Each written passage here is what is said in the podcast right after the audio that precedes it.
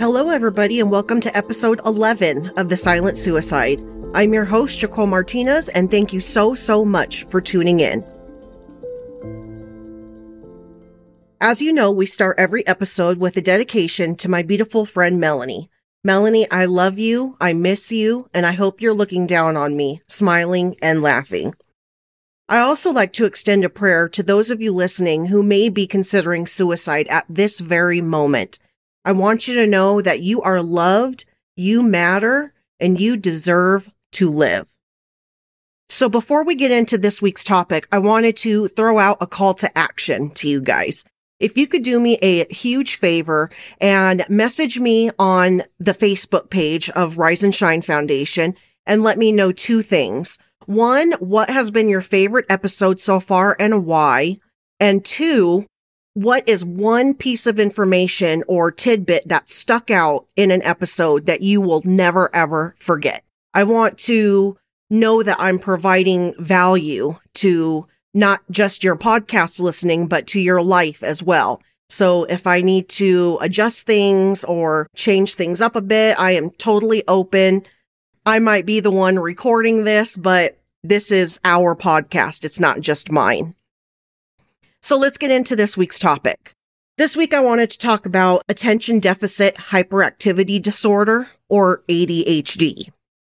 Now, when I was starting my research, obviously the first bits of information that popped up were all about children because most people, when you hear ADHD, you think of hyper kids. So what I'm going to do is we're going to talk just a little bit about the children's aspect of ADHD. But then I also pulled some information about adult ADHD, which I thought was really fascinating. It's a little more prevalent than I thought. So I know I learned a lot while I was preparing for this week's episode. So first, let's start. What is it? Attention deficit hyperactivity disorder is one of the most common neurobehavioral disorders of childhood. It is sometimes referred to as attention deficit disorder. It is usually first diagnosed in childhood and often lasts into adulthood. Children with ADHD may have trouble paying attention, controlling impulsive behaviors, may act without thinking about what the result will be, or be overly active. Now, according to the CDC, there are certain signs of ADHD. Many children have trouble focusing on behaving at one time or another. Let's just all think back to when we were kids. We were not angels 100% of the time. So, you know, we had our hyper days. We had our days where we got in trouble or got mouthy. Who knows? But that's just all part of growing up. However, children with ADHD do not just grow out of these behaviors. The symptoms continue on throughout their life and it can really cause them difficulty at school or at home or with their friends. So the main symptoms include daydreaming a lot, forgetting or losing things, squirming or fidgeting, talking too much, make careless mistakes or take unnecessary risks, have a hard time resisting temptation, have trouble taking turns, and have difficulty getting along with others. Deciding if a child has ADHD is a process with several steps.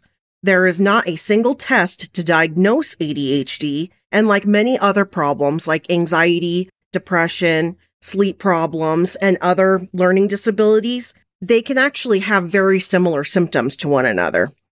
One step of the process involves having a medical exam, hearing and vision tests to rule out other problems with symptoms like ADHD. Another part of the process may include a checklist for rating these symptoms and taking a history of the child from parents, teachers, caregivers, and sometimes they interview the child themselves like I said, this information is coming specifically from the CDC. So if you want to learn more about it, you can go to www.cdc.gov backslash ADHD, or there's a 1-800 number, 1-800-232-4636. One of the things that I learned while I was preparing for this episode is that there are three different ways that ADHD presents itself in people. The first one is predominantly inattentive. It is hard for the individual to organize or finish a task, to pay attention to details, or to follow instructions or conversation. The person is easily distracted and forgets details of daily routines. Predominantly hyperactive, impulsive. The person fidgets and talks a lot. It is hard to sit still for long, for a meal, or while doing homework. Smaller children may run, jump, or climb constantly. The individual feels restless and has troubles with impulsivity. Someone who is impulsive may interrupt others a lot, grab things from people, or speak at inappropriate times. It is hard for this person to wait their turn or to listen to directions. A person with impulsiveness may have more accidents and injuries than others. And the third way that ADHD is presented is combined. Symptoms of the above two types are equally present in one person. So because symptoms can change over time, the presentation can as well.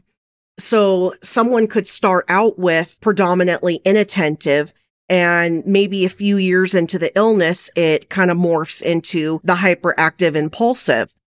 You can have both. So that would be the third one. So what are the causes? Why do some people get ADHD and some people don't? The causes and risk factors are actually unknown, but current research shows that genetics play a very important role. Recent studies link genetic factors with ADHD. In addition to genetics, scientists are studying other possible causes and risk factors to include brain injury, exposure to environmental risks, during pregnancy or at a young age, alcohol and tobacco use during pregnancy, premature delivery, and low birth weight.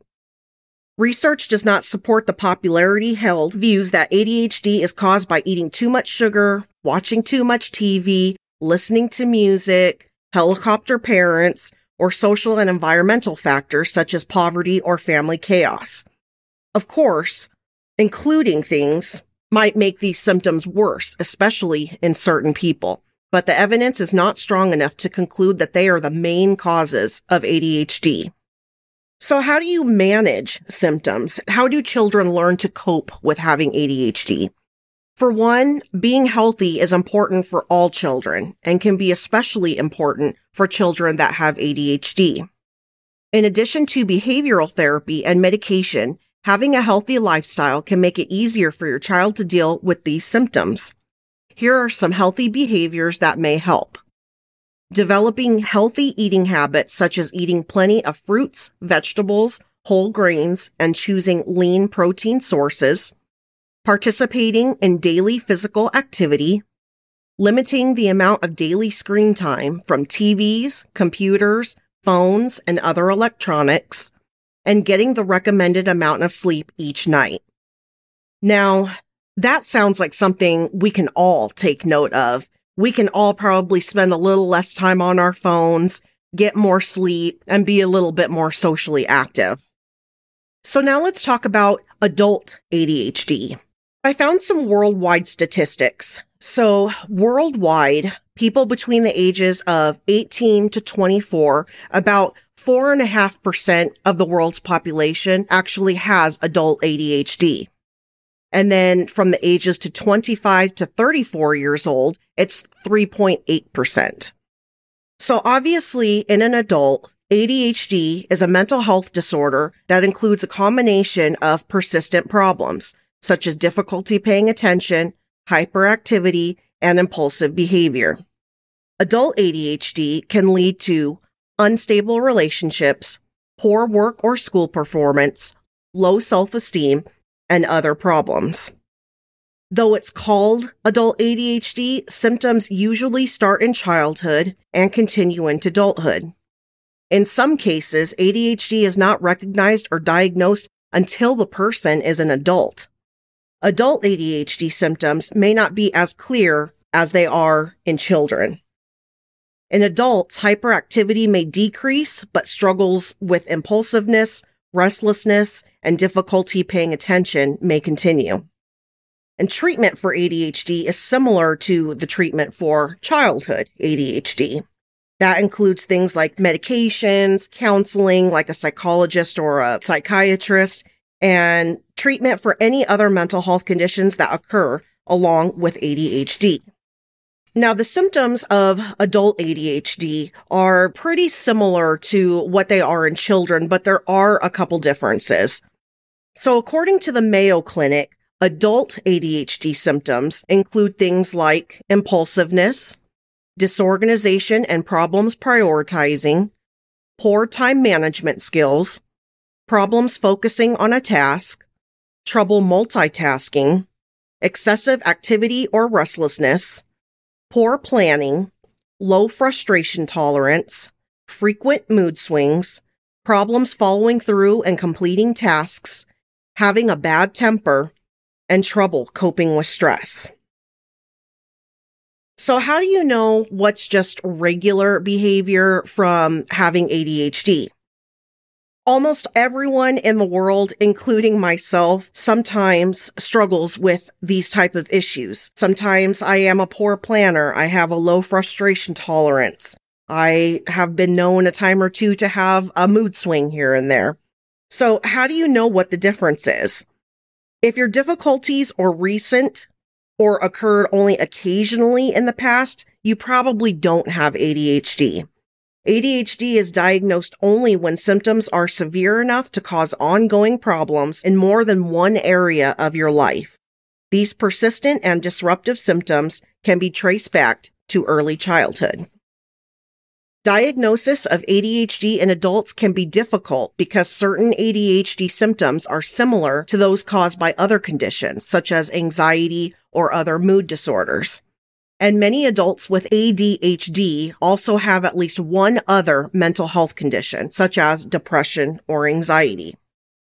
So if any of this is resonating with you or it's sounding like someone in your life, encourage them to go see a doctor talk to someone about it. Maybe they do have ADHD. And I know there's a lot of people out there who don't like medications, but they really can be very, very useful, especially when we're talking about disorders of the mental health nature. So again, the cause of ADHD in adults, it's not really clear, but they kind of contribute it to three main things. So the first one is genetics. ADHD can run in your family, and studies indicate that genes may also play a role. Your environment.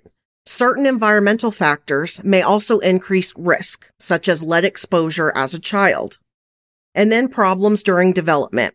Problems with the central nervous system at key moments in development may play a role. So as an adult, what are the risk factors of having ADHD? One, you have blood relatives, such as a parent or sibling with ADHD or another mental health disorder. Your mother smoked, drank alcohol, or used drugs during her pregnancy.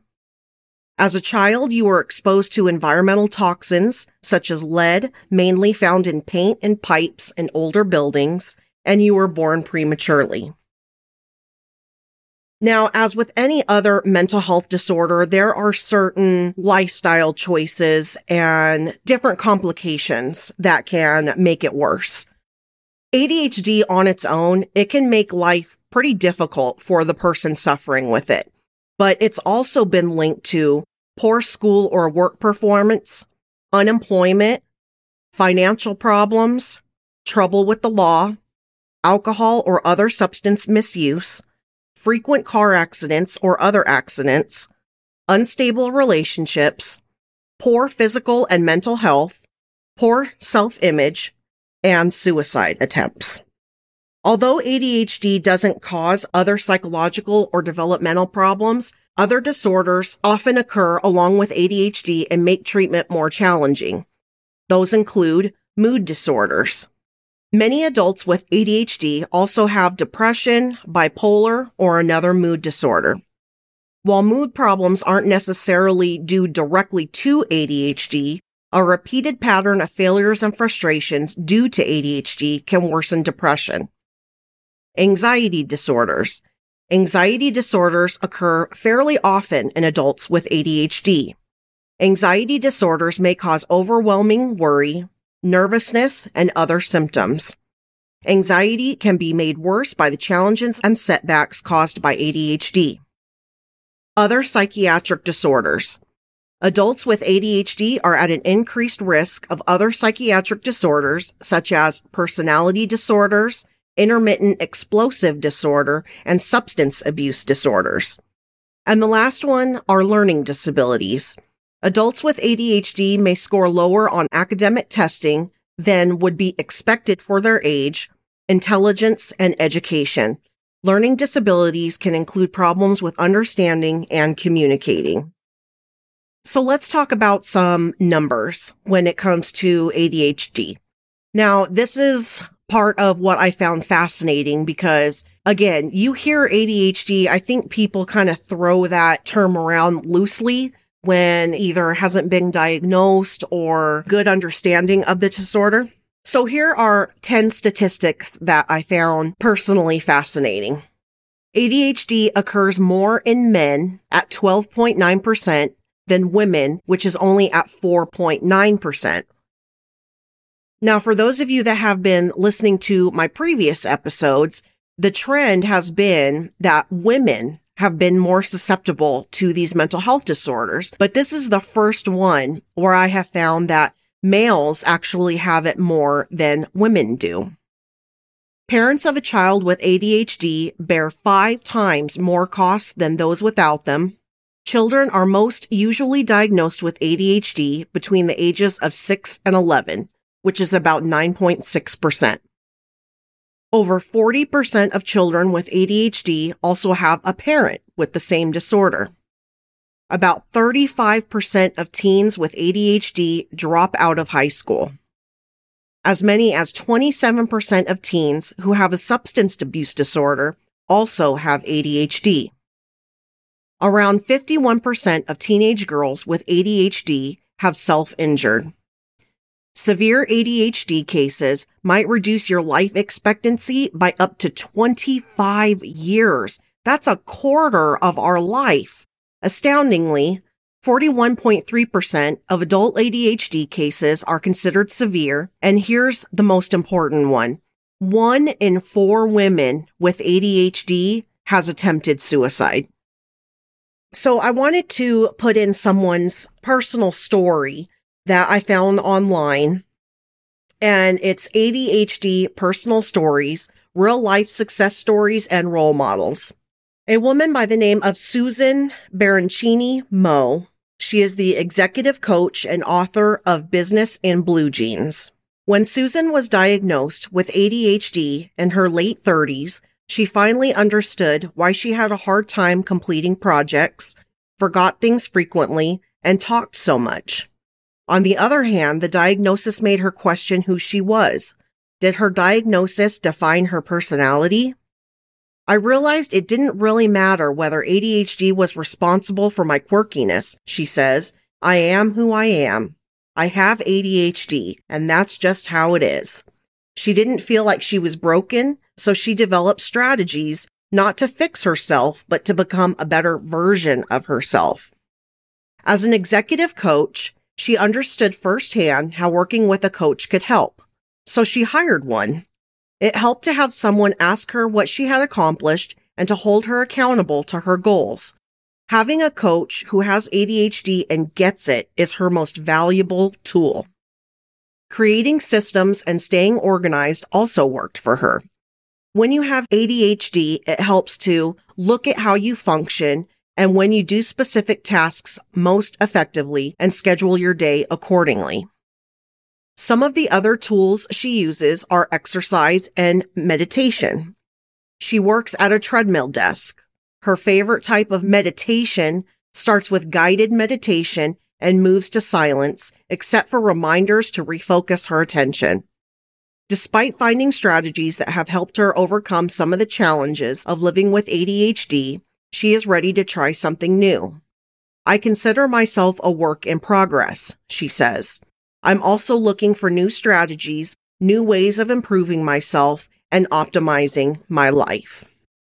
So I found one more personal story from someone that I wanted to read that also suffers from ADHD. Her name is Jessica McCabe. Jessica McCabe's acting career began in 2003 when she landed the role of Nicole in Scorched, an independent film. Since then, she has been in several TV shows and short movies, including Lure. But she is probably best known for her YouTube channel, How to ADHD. She launched the channel in which she shares winning strategies about living with the disorder in January of 2016. McCabe was diagnosed with ADHD when she was 12 and started taking medications soon after her diagnosis. As an adult, Jessica decided she no longer needed medication and stopped for about a year and a half. That was a bad idea, she said. Changing to a different medication helped, but she still struggled with her symptoms. As I hit my early 30s, still waiting tables and struggling with my acting career, and after many failed relationships, I decided meds were not enough. She researched ADHD treatments and found that meds were not the answer to all of her problems. ADHD doesn't just affect your focus, but many other parts of your life. During the course of her research, she read lots of blogs and watched videos about parenting a child with the disorder, but very few addressed living with ADHD as an adult. McCabe filled that void by starting her YouTube channel. She researched tools and tips that might help her and shared what she learned with her audience, creating an ADHD toolbox. McCabe is still taking medication for ADHD to this day. What also helps her is daily meditation and using fidget toys. She has found that helping others live better with ADHD helps her life be better. So before I ended this episode, I wanted to talk about the correlation between suicide and ADHD. Now, the previous episodes that I've done, those are the big mental health disorders that you think about when you talk about suicide or suicidal ideations. It's the bipolar, the schizophrenia, the depression, things like that. But a lot of people don't realize that there's an increased risk of suicide for people that have been diagnosed with ADHD. Even though individuals with borderline personality disorder, anorexia, and bipolar have the highest rates of suicide, you should not count out a diagnosis of ADHD, especially when there are other diagnoses involved. The relationship between ADHD and suicide is of concern throughout the lifespan. Adults with ADHD have a higher risk compared to other adults, according to a national survey of suicide in the United States. These risks increase if an individual has a comorbid diagnosis of depression. While there is less research on children and adolescents with ADHD, the research indicates that early adolescents, which are between the ages of 11 and 14 years old, are at a greater risk than those in their late adolescence and males with ADHD are at a greater risk of death by suicide. It is also crucial to note that children with ADHD are at a higher risk of developing psychiatric disorders, such as substance abuse disorders, depressive disorders, and antisocial behavior. When they coexist with ADHD, these disorders are risk factors for suicide. Likewise, impulsivity and aggression are traits seen in individuals with ADHD that are also common among those who are considering suicide. This may suggest that if someone is presenting with such traits and is diagnosed with ADHD, it is necessary to assess them for suicide. So I hope this episode kind of was an eye opener for some of my listeners. I hope that now there's a little bit better understanding of not just what ADHD is, but the correlation between the disorder and suicide. Leave me a comment on any of my social media pages on what topic you want me to talk about in a future episode. And as always, I end every episode with my saying, being different makes you special. Have a great week.